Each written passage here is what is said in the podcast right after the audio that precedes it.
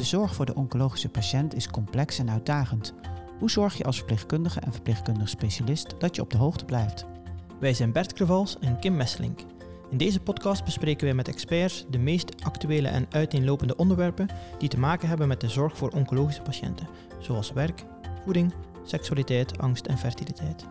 Dus doe je oortjes maar in en vergroot je kennis. Dit is de podcast Oncologie onderweg. Hoi Carolien. Dag Bert. In deze bijzondere podcast over ouders met kanker draaien we de rollen om.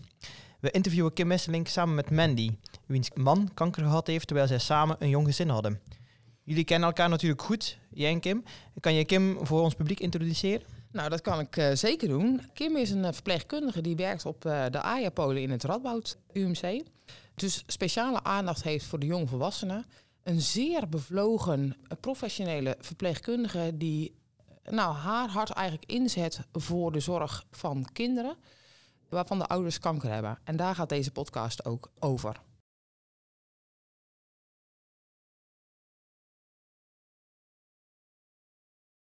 Mandy, zou jij iets kunnen vertellen over jouw ervaringen in het ziekenhuis? En misschien ook even iets over je achtergrond. Ja, zeker. Mijn naam is dus Mandy. Ik heb een partner Charlie. Dat is twee jaar geleden is bij hem uitgeleide veelbalkanker vastgesteld. En ik heb drie stiefkinderen. Oftewel, Charlie heeft drie kinderen. In de puberleeftijd alle drie. En twee jaar geleden is eigenlijk ons traject in het ziekenhuis begonnen. Uh, doordat Charlie vier behoorlijk pittige chemokuren heeft gehad daar. Ja, en onze ervaringen in het ziekenhuis op medisch vlak, die zijn echt fantastisch. Echt een hele goede medische zorg gehad. Gelukkig is alles ook goed gegaan. Uh, Charlie is schoon verklaard. Gisteren toevallig een controle gehad en alles gaat nog steeds goed. Dus op dat vlak hebben we hele fijne ervaringen. Maar wat we gemerkt hebben is dat op het gebied van mentale begeleiding, om het zo maar te noemen, het betrekken van de kinderen, het je ook op een andere manier benaderen dan patiënt, ja, daar hebben we echt uh, een aantal dingen in gemist. Ja, dus ik hoor jou eigenlijk zeggen, Charlie werd voornamelijk gezien als patiënt, maar niet als vader ja. van kinderen en als partner van jou. Nee, nee, zo zijn we niet tot nauwelijks benaderd. Eigenlijk pas in die laatste chemokuur, de laatste week, een dag voordat hij klaar was, toen kwam eigenlijk voor de allereerste keer de vraag van, goh, en hoe, uh, hoe gaat het eigenlijk met jullie? En toen kwam ook de vraag naar de kinderen of ook toen niet? Nee, nee, maar dat komt, dat moet ik er wel bij vertellen. Mijn allereerste chemodag was ook meteen de allereerste dag van de lockdown, van corona. Dus we hebben die eerste week gelukkig nog toestemming gekregen voor de kinderen om allemaal één keer mee te komen naar het ziekenhuis. Om in ieder geval te kunnen zien waar hun vader lag en behandeld werd. En daarna bleef de één persoon bezoeksregeling gelden. En wij vonden de kinderen te jong om alleen bij papa op bezoek te gaan zonder dat daar nog een andere volwassene bij was. Vooral omdat hij behoorlijk ziek is geweest van de chemo. Oké, en kun je vertellen uh, wat had je graag gehad of gezien in het ziekenhuis met betrekking tot de kinderen? Um, nou, ik denk vooral gewoon de vraag, ook aan Charlie, hoe gaat het ook als vader? Hoe gaat het met de kinderen? En ik denk ook de dagen dat de kinderen er geweest zijn, ook gewoon de vraag aan de kinderen, hoe vind je dit? Hoe uh, vind je het spannend? Kunnen we jou iets uitleggen? Eigenlijk heel bazaal. Ik verwacht helemaal geen uitgebreide gesprekken of vragen. Dat hoort ook niet bij de functie, bij de taak. Maar ik merkte dat ik wel miste dat iemand iets vroeg of ook gewoon ja, de kinderen aansprak. Of gewoon, hè, al is het maar wat spannend op papier ligt, hoe is dat voor jou? Heb je ja. vragen? Ja, dat. Dat heb ik vooral gemist. Ja, eigenlijk dat je kinderen gezien werden. Ja, vooral dat. Zoals ook met, hè, elke keer als, uh, als we daar opnieuw kwamen voor de volgende kuur, dan krijg je een check-up om te kijken of je de behandeling ook in kunt. En ook daar gingen de vragen vooral heel erg op medisch vlak. Hoe gaat het met je? Hè? Ben je misselijk geweest? Hoe is het met de fitheid? Dat soort vragen. En dan zeg ik nooit gevraagd, goh, en hoe gaat het eigenlijk zo thuis? Red je het met de kinderen? Heb je hulp nodig? Dat was er allemaal niet. En toen ik daar later nog een keer naar gevraagd heb, ook bij de medische psychologie, toen zei ze ook, goh, stonden de folders dan niet? Toen dacht ik, ja, mijn folder, sowieso heb ik ze niet gezien. Maar ja, ik weet ook niet of ik ze opgemerkt had als ze er wel waren geweest. Het stellen van een vraag had mij, ons daarin heel erg geholpen. Ja, dus uh, überhaupt vragen hoe het gaat. Dus je zegt het was heel erg medisch, maar niet het, ja. eigenlijk werd er helemaal geen aandacht besteed aan de psychische component. Zowel nee, niet bij nee, jou als ook niet bij Charlie. Rol. Ja. Nee, bij beide niet. Bij nee, beide daar hebben we het ook nog wel over gehad. Alle had het geholpen als iemand bijvoorbeeld had gevraagd: Goh, je bent ook vader, hoe lukt dat? Ja, hoe gaat het met de kinderen? Eigenlijk niet meer dan dat. Ja. Meer was echt niet nodig geweest. Het is zo kenschetsend wat je zegt. Want het gaat inderdaad alleen maar over dat het gezien wordt. En inderdaad, Mhm. dat zie je ook, dat is ook een beetje mijn ding dat ik inderdaad tegen verpleegkundigen zeg. Je hoeft geen pedagogische adviezen te geven. Je hoeft niet met een Mhm. uitgebreid verhaal te komen. Maar verdiep je gewoon heel even. Ga even op je knieën, zeg even hallo en doe dat. Dat is eh, vaak Ja. al genoeg. Dus het zijn hele kleine gebaren. En ik merk inderdaad bij Mhm. veel verpleegkundigen, dat is denk ik ook een beetje waar jij tegenaan bent gelopen, dat ze het wel gezien hebben. En dat ze er ook wel iets van gevonden en gevoeld bij hebben. Maar dat ze er eigenlijk eh, zich ook te verlegen voelden om iets te doen. En dat is niet om hun Mhm. eh, goed te praten of wat dan ook. Maar het, het geeft wel een beetje een beeld wat, vaak, wat ik vaak terughoor van verpleegkundigen. Van wat moet ik nou zeggen? Ik voel mijn eigen machteloosheid hierin. En dan zeg ik, je hoeft niks Ja. te zeggen. Je kunt ook gewoon eh, even, laat even een kind een afdeling zien. Loop even met een kind over de afdeling heen. En dat is het. En dan is het kind alweer, weet je, je hoeft echt niet hele bijzondere dingen te doen. Dus eigenlijk precies wat jij zegt. Dat zeg ik ook tegen Mhm. verpleegkundigen. Je hoeft echt Ja, geen... wel ook dat de kinderen naar de afdeling kwamen, zodat ze ook zagen. Hè. Het is allemaal niet heel eng. Nee, Dus we hebben zelf de uitleg gegeven die ze kunnen ons had gegeven. Hè. Infuuspaal, nou, dit is de kerstboom bij wijze van. Ja. Maar soms is het dan helpend als je dat niet zelf hoeft te doen, want je vindt het zelf ook spannend. En dat krijgen de kinderen natuurlijk ook mee. En dat zijn de kleine dingen. Ook als je hè, de vraag zou stellen, hoe gaat het met de kinderen? Dan verwachten we daarna niet allerlei adviezen en tips. Dat, dat hoeft helemaal niet. Maar gewoon iemand die ernaar vraagt. Ik weet nog dat ik eh, de dag voordat je weer naar huis ging, vroeg iemand, hoe gaat het eigenlijk met jou? Red jij het een beetje? Ja, die vraag die heeft heel veel losgemaakt gewoon omdat het gevraagd werd. En niet omdat ik daarna verwachtte dat ik dan allerlei tips of adviezen kreeg. Maar gewoon het feit dat de vraag komt, ja, dat betekent al heel veel. Ja. Dat is gewoon heel fijn dat er aandacht is voor iets anders dan dat je patiënt bent. En ik snap helemaal, hè, want daar hebben we het natuurlijk ook al vaak over gehad. Ik snap helemaal dat op dat moment op de voorgrond staat dat je hartstikke ziek bent en dat we willen dat je beter wordt. En nogmaals, die, die medische zorg die waardeer ik enorm. Maar dit is vooral het kleine stukje aanvulling als dat er zou komen. Ja, dan zou de afdeling nog veel mooier zijn dan dat die nu al is. Daar gaat het vooral om. Ja, nou, ik, ik denk dat je het heel helder hebt uitgelegd. Ik kijk heel even mijn, eh, mijn gesprekspartners hier aan. Hebben jullie nog eh, vragen voor Mandy? Nee, ik denk dat het een hele mooie introductie is voor ehm, hoe het is om als patiënt in het ziekenhuis te komen, eh, maar ook als partner van de patiënt en als kinderen. En ik denk dat het heel mooi blootlegt wat er goed gaat, maar ook wat er beter kan. En hopelijk kan deze podcast daar een beetje aan bijdragen. Dat eh, heel veel verpleegkundigen hier inspiratie van opdoen en bij de volgende patiënt precies die vragen stellen die Mandy eh, echt gemist heeft. Dus ehm, lijkt me een heel eh, goede uitgangspositie om te starten. Ik kan me voorstellen dat het wel vaker voorkomt dat jonge mensen met een jong gezin de diagnose kanker krijgen. En daar komt natuurlijk heel veel op je af. Niet alleen de ziekte, maar je wilt natuurlijk als in eerste plaats ben je ook altijd, nog altijd ouder. Hè? Je wil er voor je, voor je kinderen zijn.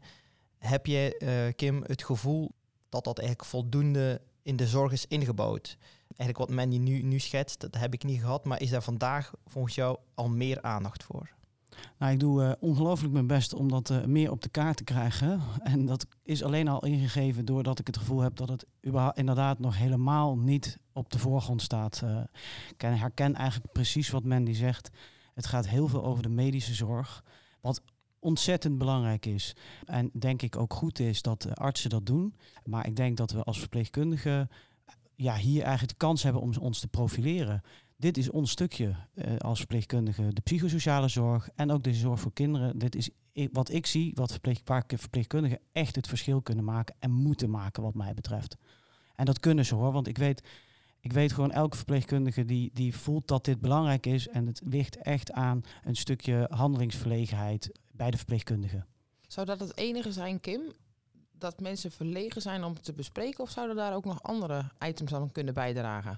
Ja, ik denk dat er een stukje verlegenheid zit en een stukje eigen angst. Ik eh, vertel altijd zelf het verhaal van eh, de patiënt die bij mij opgenomen was, een patiënt met een lymfoom. En ik kan nog het beeld voorhalen dat haar kind, we hadden net slecht nieuwsgesprek gehad, eh, dat ook moeder niet meer beter zou worden. En ik zie nog haar kind huppelend eh, de afdeling opkomen. En ik brak. Dus ik dacht, dat, dat is ook een onderdeel. Dat je denkt, ik ga het maar uit de weg. Want het, eh, het, raakt, het raakt me te veel. En Ja. dus als ik er niet over praat met de patiënt, dan is het er niet. En ja, ik denk dat patiënten het bijzonder kunnen waarderen als ze dit, ook dit zien bij verpleegkundigen. Dat je geraakt bent, ook door dit verhaal. En ja, ik ben daarna ook nog naar die moeder geweest. En ik, ik weet ook nog dat ik heb gezegd van nou, je, je, je bent mij, ja, je belandt in mijn nachtmerrie nu.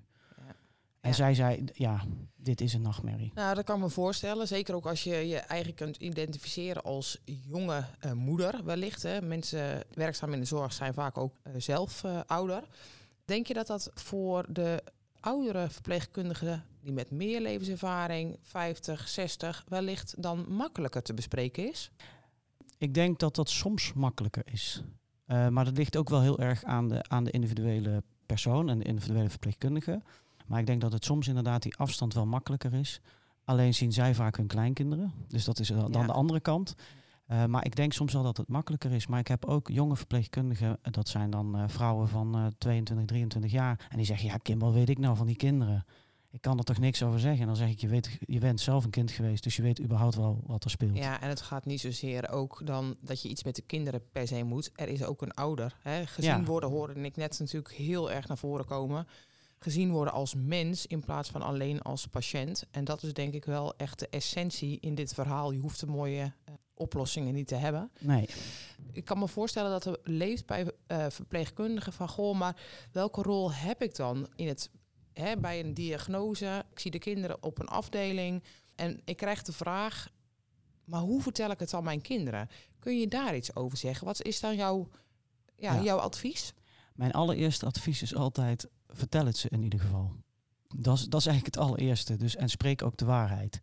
Spreek, ho- hoe donker de waarheid ook is, en die is eh, als je net de diagnose kanker hebt altijd heel donker. Het kan nooit zo duister zijn als wat er in de fantasieën van kinderen gebeurt. Dus alstublieft, wees eerlijk en benoem het ook gewoon bij de naam. Dus je hebt niet een beetje buikpijn als je kanker in je buik hebt. Nee, je hebt gewoon kanker. En je hebt ook gewoon bloedkanker als je eh, leukemie hebt. En niet beestjes in je, in je bloed of allerlei enge dingen die ik al voorbij heb horen komen. Eh, dus dat is eigenlijk altijd mijn allereerste advies, is wees eerlijk. De allereerste, mijn allereerste en iedereen's allereerste intentie is, ik ga mijn kinderen beschermen tegen alle ellende van de wereld. En hoe graag ik dat ook zou willen en hoe graag iedereen dat zou willen, dat kan niet. Onze kinderen krijgen te maken met verdriet, met rouw, met allerlei vervelende dingen in het leven. En daar kunnen we ze niet tegen beschermen. Wat we wel kunnen doen, is samen met ze dit aangaan. Ja, je kunt ze helpen. Hè? Door er samen te gaan staan, om het samen te gaan doen. En ja, dat, dat zeg ik altijd. Weet je, we kunnen ze niet, maar we kunnen het wel samen doen. En ik zeg, als mensen zeggen, ja, maar ik hou het nog even geheim, dan zeg ik, ja, er is nooit een goed moment. Geloof mij, die komt niet. Het is niet handig als je inderdaad zelf nog totaal overstuur bent om dit gesprek aan te gaan. Maar een goed moment komt er niet. Dus ja, het is toch wel handig om het vrij snel aan het begin al te vertellen. Niks is erger als je kinderen het horen via de oom of tante die toevallig belt en zegt: Goh, hoe is het eh, met, de, met, eh, met de kanker? En je staat net op de speaker. En ik, zeg altijd als mensen zeggen: Ja, ik weet het niet hoor, Kim. Dan zeg ik: Moet je voorstellen wat het met je vertrouwen doet in de mensheid als je bent voorgelogen. Als je het ergens hoort en je hoort het altijd, want dit komt uit. Geloof mij nou maar, dit komt altijd uit. En dat je dan hoort via via dat jouw ouder kanker heeft gehad. En dat jij dat niet wist. Ik zei, dat, dat kan je vertrouwen in de mensheid voor de rest van het leven beschadigen. Komt dat nog veel voor dat mensen het helemaal uit de weg gaan? Ik kan me voorstellen dat je de keuze maakt als ouder om het een aantal dagen later te vertellen. Als je zelf misschien een beetje meer vat krijgt op de situatie. Maar komt het nog voor dat mensen echt helemaal niks tegen hun kinderen zeggen? Oh, Dan moet ik inderdaad triest meedelen. Ik heb natuurlijk absoluut geen cijfers op dit gebied. Dus eh, dit zijn eh, ik spreek echt alleen maar uit eigen ervaring. Maar ik heb laatst ben ik gevraagd om te komen op een andere afdeling, op een longafdeling in ons ziekenhuis. En ik was gevraagd omdat ouders het heel, allemaal heel lastig vonden. En ik was heel blij dat de verpleegkundige zei, nou ik weet absoluut niet wat ik ermee moet. Dus ik heb jou maar gebeld. En ik kwam bij die mensen en ik zeg, goh, wat weten de kinderen? Eh, want deze mevrouw ging overlijden. Toen zei ze niks. En ik was geschokt, want ik dacht, oké, dan ga je nu vanaf niks naar dood. Ik krijg er een enorme kippenvel van Ja. als ik dit dan hoor. Omdat ik het bijna niet kan voorstellen dat dat nog gebeurt. Het gebeurt heel af en toe. Ja. Ja, en het is, heeft te maken met, ik had laatst ook iemand, en een patiënt van niet-westerse afkomst, daar zie ik het iets, iets meer. Ja. Ja, zonder dat helemaal meteen die hoek in te willen praten hoor. Maar daar gebeurt het iets meer. En die patiënt zei, ja, ze begrijpen het toch niet. En toen zei ik, ja, dat, die argumentatie snap ik, maar dat is ook niet waar. En uh, dan komt waarschijnlijk de vraag, ja, wanneer begrijpen ze het dan, Kim? Nou, dan zeg ik altijd, vanaf baby voel je dat er iets mis is. En je voelt onrust bij je ouders, uh, je voelt onrust bij moeder. Dus ja, ook al een baby, ja, moet je het zeggen, ik weet het niet, maar je kunt het in ieder geval samen delen en je kunt zorgen voor veiligheid. Ook peuters kun je in principe heel bondig uitleggen wat er aan de hand is. Die zullen zeker nog niet alles begrijpen. Maar ja, er, is, er valt gewoon een soort van basisveiligheid weg in het totale leven van mensen, maar dus ook in het leven van kinderen.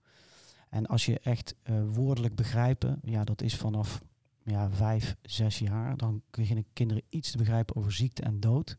Ik zeg ook altijd bij mensen die kinderen van vijf hebben, alsjeblieft, kinderen van vijf praten heel veel over de dood. Dat hoeft helemaal niets met jou te maken te hebben. Ik bedoel, ik heb ook wel uit het niets vraag van, van mijn eigen kinderen gehad die vroegen: Mama, wanneer ga jij nou eigenlijk precies dood? Ik dacht, nou, dat is uh, lekker confronterend, maar dat hoort echt bij die leeftijd. Maar dat is de leeftijd dat kinderen er iets meer echt woordelijk van begrijpen. Eerder voelen ze dit echt. En kun je ze ook altijd betrekken door ze inderdaad gewoon mee te nemen. En als je vanaf, ja, ik zeg ook altijd vanaf zeven, dat is wel een beetje een scharnierleeftijd, want dan kunnen kinderen ook zelf lezen. Dus dan is het wel belangrijk dat je er ook altijd aandacht aan besteedt wat ze precies allemaal gaan opzoeken. Want er is een, uh, ja, ik zeg altijd, internet is een riool, het is een open riool. Dus daar komt alles op en alle ellende ook. Uh, dus daar moet je wel een beetje toezicht op houden. Die kun je, de kinderen kun je prima, die zijn vaak heel erg geïnteresseerd in wat er allemaal gebeurt. Ja, als ik kinderen bij ons op de afdeling zien, die willen altijd precies weten wat we allemaal hebben aan materialen en wat er allemaal precies aanhangt en hoe dat dan precies werkt. Zeker basisschoolkinderen. Ja, ik vind het enig, want ik vind het altijd ontzettend leuk om over mijn vak te praten. Dus ik, eh, ik vertel altijd precies wat er allemaal aanhangt. En dit zijn ook wel de kinderen waarvan ik stel, uh, waarvan ik altijd zeg, er zijn heel veel ongestelde vragen. Ja, dan moet ik altijd aan het mopje denken met die ongestelde vraag. Maar, uh, maar er zijn heel veel vragen die kinderen wel hebben, maar ze niet stellen op die leeftijd. En dat is soms ook wel een belangrijke om aandacht voor te hebben van uh, zeker de vraag, ga je dood? Wat natuurlijk de allermoeilijkste vraag is voor ouders. Dat je die ook zelf al min of meer beantwoordt van, nou je kan misschien zijn dat je je nu afvraagt of ik dood ga. Nou, dokters gaan er alles aan doen om dat te voorkomen, maar ik kan niet met zekerheid zeggen dat ik helemaal beter word dat is soms al genoeg. Als ouders het heel moeilijk vinden om hierover te beginnen, zijn er hulpmiddelen die je kan uh, bieden? Zijn er goede boeken, zijn er goede websites? Want je zegt zelf, kinderen gaan zelf het, het web op. Kan je hen daar een beetje in sturen?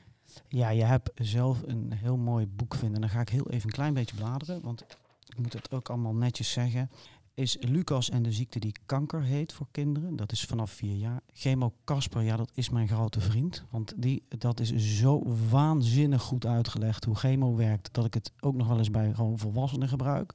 Dus die, die kan ik voor iedereen aanraden waarvan kinderen uitermate geïnteresseerd zijn in de chemo. Een grote boom is ziek is een van mijn allergrootste favorieten. Omdat dat echt goed uitlegt. Waantje krijgt de knasser. Uh, dat gaat over een kindje wat zelf uh, een ziekte krijgt. Die heet geen kanker, maar je ziet uh, door, de, ja, door het verhaal heen krijg je wel door waar het over gaat. En net uit, wat ik zelf prachtig vind, is van Dineke Verkijk en Paul Boele. Wanneer je vader of moeder kanker heeft. En dat is een werkboek waarin kinderen zelf ook ja, aan het werk tussen aanhalingstekens kunnen met dit gegeven. Dus dat zijn vaak boeken die ik aan ouders adviseer. Uh, website is uh, Kankerspoken, vind ik altijd uh, een goede website waarin goede informatie gegeven wordt. En de site van KWF heeft ook een prachtige folder. Maar is vrij lang van stof, vind ik soms. En ik, mijn ervaring is dat ouders toch eigenlijk het liefste even met je praten erover. Het is denk ik en-en. Ja, je praat erover en je geeft ze een richting op waar ze het kunnen vinden. Want jullie hebben zelf in het Radboud ook een uh, pakket, hè, een kletspakket. Ja. Uh, kun je daar iets over vertellen? Ja, een aantal jaren geleden uh, ben ik hier met collega's mee, mee, aan de gang gegaan. We hadden heel erg het gevoel, kinderen moeten we echt meer betrekken bij, bij de zorg voor hun ouders. En we zagen heel vaak dat je ook een beetje op een of andere manier, ja, ik denk verpleegkundigen zijn heel erg van het geven. Dus we moesten iets, iets, bedenken wat je kunt geven aan, aan ouders. Dat hoort een beetje bij het vak, denk ik. Dus uh, toen zei ik, nou, daar hebben we eigenlijk samen bedacht van, nou, dan geven we een uh, kletspakket. om eigenlijk te stimuleren dat ouders communiceren met hun kinderen over de ziekte en over alles wat ze meemaken. En in dat pakket zit een folder die ik zelf uh, geschreven heb over hoe vertel ik het mijn kinderen dat ik kanker heb. Die folder wordt inmiddels ook hier in het JBZ, want daar zijn we nu, gebruikt. En daar zitten boekjes in op verschillende leeftijden. Daar hadden we een boekje van uh, Nijntje in het ziekenhuis. Iedereen wel bekend voor de allerkleinste. Waar natuurlijk niet echt heel duidelijk wordt uitgelegd wat kanker is. Maar wel het idee van hoe werkt een ziekenhuis. Uh, we hebben daar een boekje Daantje Vulkaantje. Dat gaat heel erg over emoties. En het bespreekbaar maken van emoties. Want je moet je voorstellen dat die kinderen die, die, die vliegen alle kanten op hoor. Dus uh, die zijn, op het ene moment zijn ze verdrietig. Maar kinderen hebben de fantastische eigenschap dat verdriet altijd maar heel uh, betrekkelijk een kwartier of twintig minuten en dan zijn, is het verdriet weer even in de kast. En die gaan dan lekker spelen, maar ook daar kunnen ze dan ook weer een beetje schuldig over voelen. En dat boek legt eigenlijk ook wel heel goed uit wat verschillende emoties zijn. En ook dat je boos mag zijn. Dat je boos mag zijn dat jouw vader of moeder dit is overkomen. Want dat, dat is, je hebt reden om boos te zijn, want het hoort niet. Het hoort, het hoort nooit eigenlijk, maar zeker niet als je jonge kinderen hebt. Dus dat vind ik een heel uh, mooi boekje. Ik mag met heel veel trots uh, vermelden dat ik met de uh, firma Kluitmans heeft boeken beschikbaar gesteld. de Club van Ons, van Shariva. waarin een invulboek voor ouders en kinderen. zij noemt het een koesterboek en beter kan ik het zelf niet zeggen. waarin ouders samen met één kind, ja, je kunt het denk ik ook uitbreiden, kunnen over elkaar iets kunnen schrijven. Dus leuke dingen die ze meegemaakt hebben. Ik zeg altijd tegen ouders, zorg dat er iets geschreven is. Voor jou, voor je kind. Ik hoop natuurlijk dat het, dat het goed komt. Maar als het niet goed komt, is het zo fijn als er iets is van jou, wat geschreven is. Ik zeg, ik zeg dan altijd, uh, mijn eigen partner, zijn moeder is overleden toen hij 15 was. Die heeft nog steeds, is inmiddels 43, een briefje in zijn portemonnee zitten met daarop. Uh, Niels kan niet, naar de tan uh, kan niet komen, want hij moet naar de tandarts. Ja. En dat is het enige geschrevene wat hij van zijn moeder heeft. Behalve een afscheidsbrief. Maar ja, dat is niet lekker om altijd bij je te dragen. En ja, dat geeft voor mij aan hoe belangrijk het is dat je iets geschrevens hebt. Dan mag ik ook even nog de stichting Kuma noemen, heel snel. Uh, want die maken hele prachtige video's voor mensen. Uh, als het echt het einde nabij is. Maar dit is gewoon mooi dat je iets hebt wat je samen kunt invullen. Wat je samen, en dat maakt ook dat je beter kunt communiceren over gevoelens. En dat is ook weer heel belangrijk, want dat geeft ook een bepaalde uh, bescherming tegen latere problemen. Uh, wat helaas nog wel veel voorkomt ook. Als je het over gevoelens hebt, ik kan me ook voorstellen dat veel ouders ook een bepaald schuldgevoel hebben.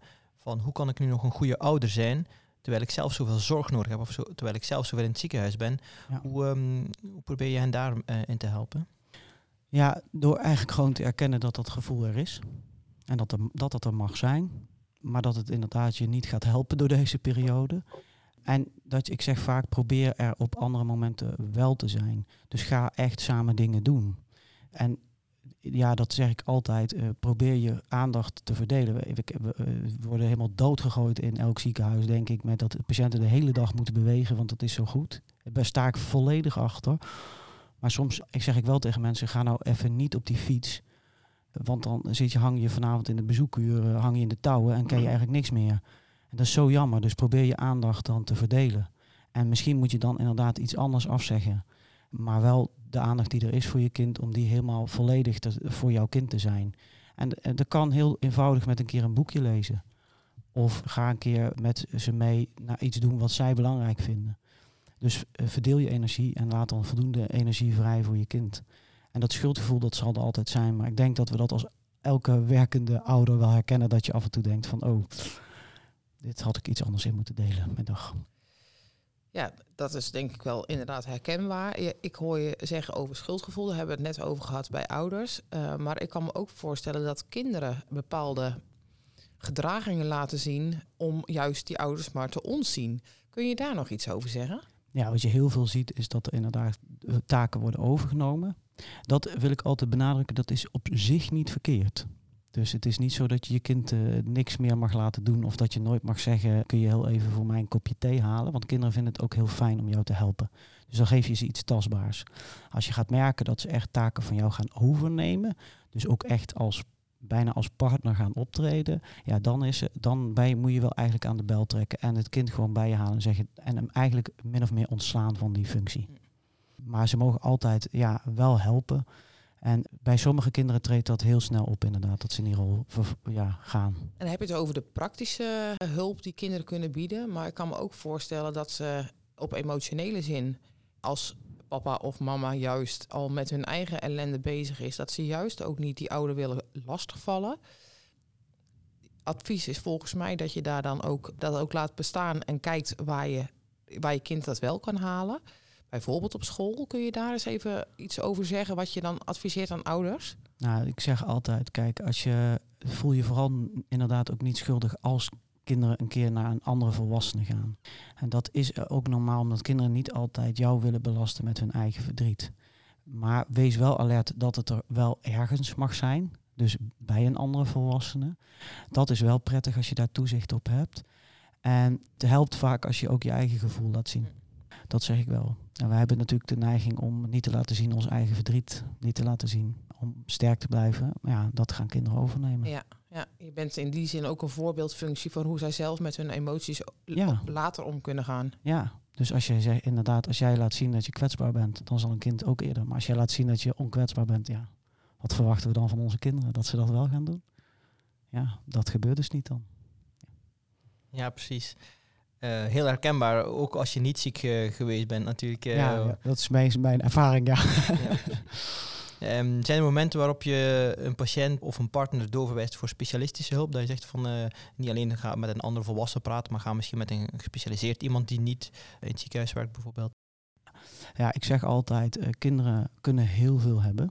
Ze zijn echt heel flexibel. Eh, want soms is nu de neiging een beetje dat we eigenlijk heel snel specialistische hulp. Terwijl ik denk, je- je kunt best veel zelf, ook als ouder. Vertrouwen daarin ook maar op je gevoel en hoe goed je je kind kent. Als er echt problemen aan de hand zijn, dan zeg ik oh, dat je het echt langer dan een maand, de slaapproblemen, eetproblemen, veel, eh, dat je echt achteruitgang ziet op school. Ja, dan zeg ik eigenlijk, dan moet je eigenlijk wel naar een huisarts gaan om eens te kijken wat er bij jouw kind aan therapie of hulp is. Ja, en eh, zeker bij de wat eh, jongvolwassenen of de adolescenten, als je echt ziet de toename in drugsgebruik, dat soort dingen, alcoholmisbruik, dan moet je natuurlijk niet een maand wachten. Hè? Dat lijkt me logisch. Dan ga je al eerder aan de bel trekken. Het is overigens wel bij die laatste groep, dus de wat ouderen, is het overigens volstrekt normaal dat die niet veel thuis willen zijn. Dat is heel pijnlijk soms voor ouders. Maar dat is wel wat er is. Maar dat is natuurlijk ook het normale proces Ja. van losmaken van je ouders, denk ik. Ja, Dat je in de ja, dus dat is eh, wat het is. En het is eigenlijk ook heel gezond. Want inderdaad, als ze thuis blijven, dan zie je wat jij eerder schetst, Caroline, al dat kinderen heel erg in die andere rol gaan zitten. Ja. En ja, dat heb je eigenlijk liever niet. ja, je mag ze ook een volledige ontplooiing Ja, ja, gunnen, in, ook in lastige situaties. Dus Ja. eh, dat moet je vooral niet op jezelf betrekken, denk ik. eh, Nee. Dat klopt wat je zegt. Ja. nee. En ik zeg inderdaad ook altijd, laat die dagelijkse routine gewoon doorgaan. Zoveel mogelijk, ja, als kinderen naar een kinderfeestje willen, je mag gewoon naar een kinderfeestje. Hoef je ook niet te schamen en je hoeft ook daar niet eh een huilen uit te barsten. Dan mag je gewoon lekker plezier maken. Mooi dat je dat al zegt, hè, dat het kind ook gewoon kind mag zijn. Altijd. Of de jongvolwassene gewoon jongvolwassene mag zijn in zijn leeftijds... eh, En ook gewoon vervelende dingen doen. ja, Ja, ja. en ja. eh, soms heel confronterend is. ook, maar ook dat is als je ook Maar gezond dat is bent. volgens mij ook, ja, ik zeggen, dat is ook als je gewoon een gezonde gezinssituatie hebt. Zeker. Ja, het kind kan er ook niks aan doen dat jij zelf ziek geworden bent. Of, eh, je... Absoluut niet. Dat is, dat is goed dat je dat aanhaalt, Bert. Want dat is het aller, allerbelangrijkste wat wij naar onze kinderen moeten uitstralen. Is dat dit nooit en te nimmer jouw schuld is. Wat je ook gedaan hebt, dit overkomt je. En zeker jonge kinderen kunnen echt nog wel magisch denken. Dus die denken, oh, ik heb gedacht, rot papa en nu heeft papa kanker. En oh, oh, wat heb ik gedaan? Nou ja, dat moet onmiddellijk op elke manier in de grond geko- eh, geboord worden. Want dat is absoluut niet waar. En ook ouderen, eh, jongvolwassenen en adolescenten kunnen dit ook wel hebben. Die kunnen dat zelf iets beter reguleren. Maar de, die schuldfantasieën, ja, daar moet je altijd op bedacht zijn. Hele waarde info- eh, waardevolle informatie. Ik hoop echt dat heel veel collega's van jullie deze podcast luisteren. Dat hoop ik ook. Ja, en ik wil eigenlijk jou nog wel één ding eh, vragen. Hè? Want ehm, in het Radboud eh, is het natuurlijk in een kleinere afdeling is het geregeld, hè? met name voor de oncologie. Wat zouden wij daar nou als verpleegkundigen in Nederland, eh, hoe kunnen we hiermee omgaan? Hoe kunnen we dit op de kaart zetten in ons eigen ziekenhuis? Door erover te praten, ten eerste. En je kunt er gewoon mee beginnen, morgen al. Door gewoon de volgende keer als je een patiënt ziet en je weet en er hangt een kindertekening en zegt: hey, wat een leuke tekening, van wie is dat? Ja. En dan krijg je altijd een verhaal. Dat is, dat is altijd het begin. Dat is eigenlijk precies wat Mandy, hoe klein het is. Het is alleen maar vragen. Dus het, je hoeft helemaal niks te doen. Dus je hoeft niet een kletspakket te organiseren en Europa Run aan te schrijven en weet ik veel wie nog meer om geld te, te- bij elkaar te zamelen. Het begint be- met iets heel kleins. Maar uiteindelijk ligt daar ook de essentie, denk ik, eh, wat we ook wel eh, zagen en hoorden in de eerdere podcast. Zie die patiënt nou niet als een patiënt, maar zie hem als mens in zijn context. En door dat met aandacht te doen, ook in dit geval, komt je zorg ook veel beter tot zijn recht. Ja, Dan heb je ook echt zicht op wat daar speelt. En dat is volgens mij in, met alle medische boeken, dat kunnen we. Die, dat kun, ja, dat kun je, bijna ja, niet leren, nee. maar het, is echt, het gaat over aandacht voor elkaar. Ja. En ik denk dat is in de hele samenleving wel wat aandacht voor elkaar kunnen gebruiken. En in de zorg is dat zeker ook. En dit gaat niet over dat je hele gesprekken moet voeren. Dit zijn vijf minuten op een dag, echt niet meer. Ik heb, zoals misschien een aantal mensen weten, ik heb een LinkedIn-post gemaakt over een ijsje.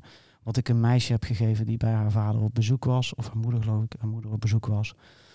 En er waren ontzettend veel mensen door geraakt. En ik moest heel hard lachen om mijn collega's die zeiden: Maar wat is hier nou bijzonder aan? Ik zei: Dit is bijzonder omdat mensen dit zien dat dit zo belangrijk is voor anderen.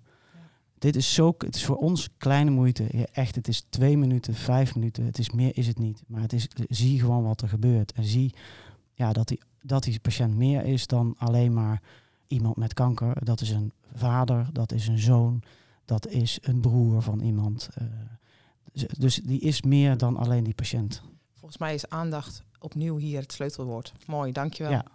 Dankjewel Kim. En ook bedankt Mandy om je verhaal te delen. En ik heb nog een, eh, ja, na, na analoog van eh, iemand die eerder aan de beurt was hier. Dat was Tineke, fantastisch. Die had een prachtig gedicht.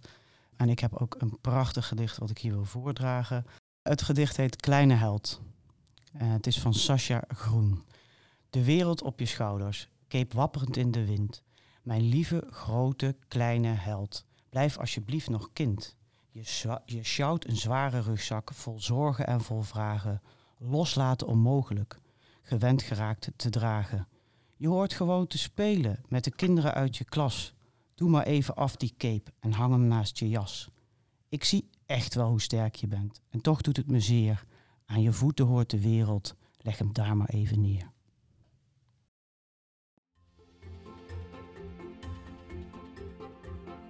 Dank voor het luisteren naar onze podcast. Vond je deze podcast interessant? Luister dan ook de andere afleveringen en raad hem aan bij je collega's. Heb je zelf een goed idee voor een onderwerp? Of wil je dat we een keer bij jou langskomen? Neem dan contact op via de website www.servier.nl.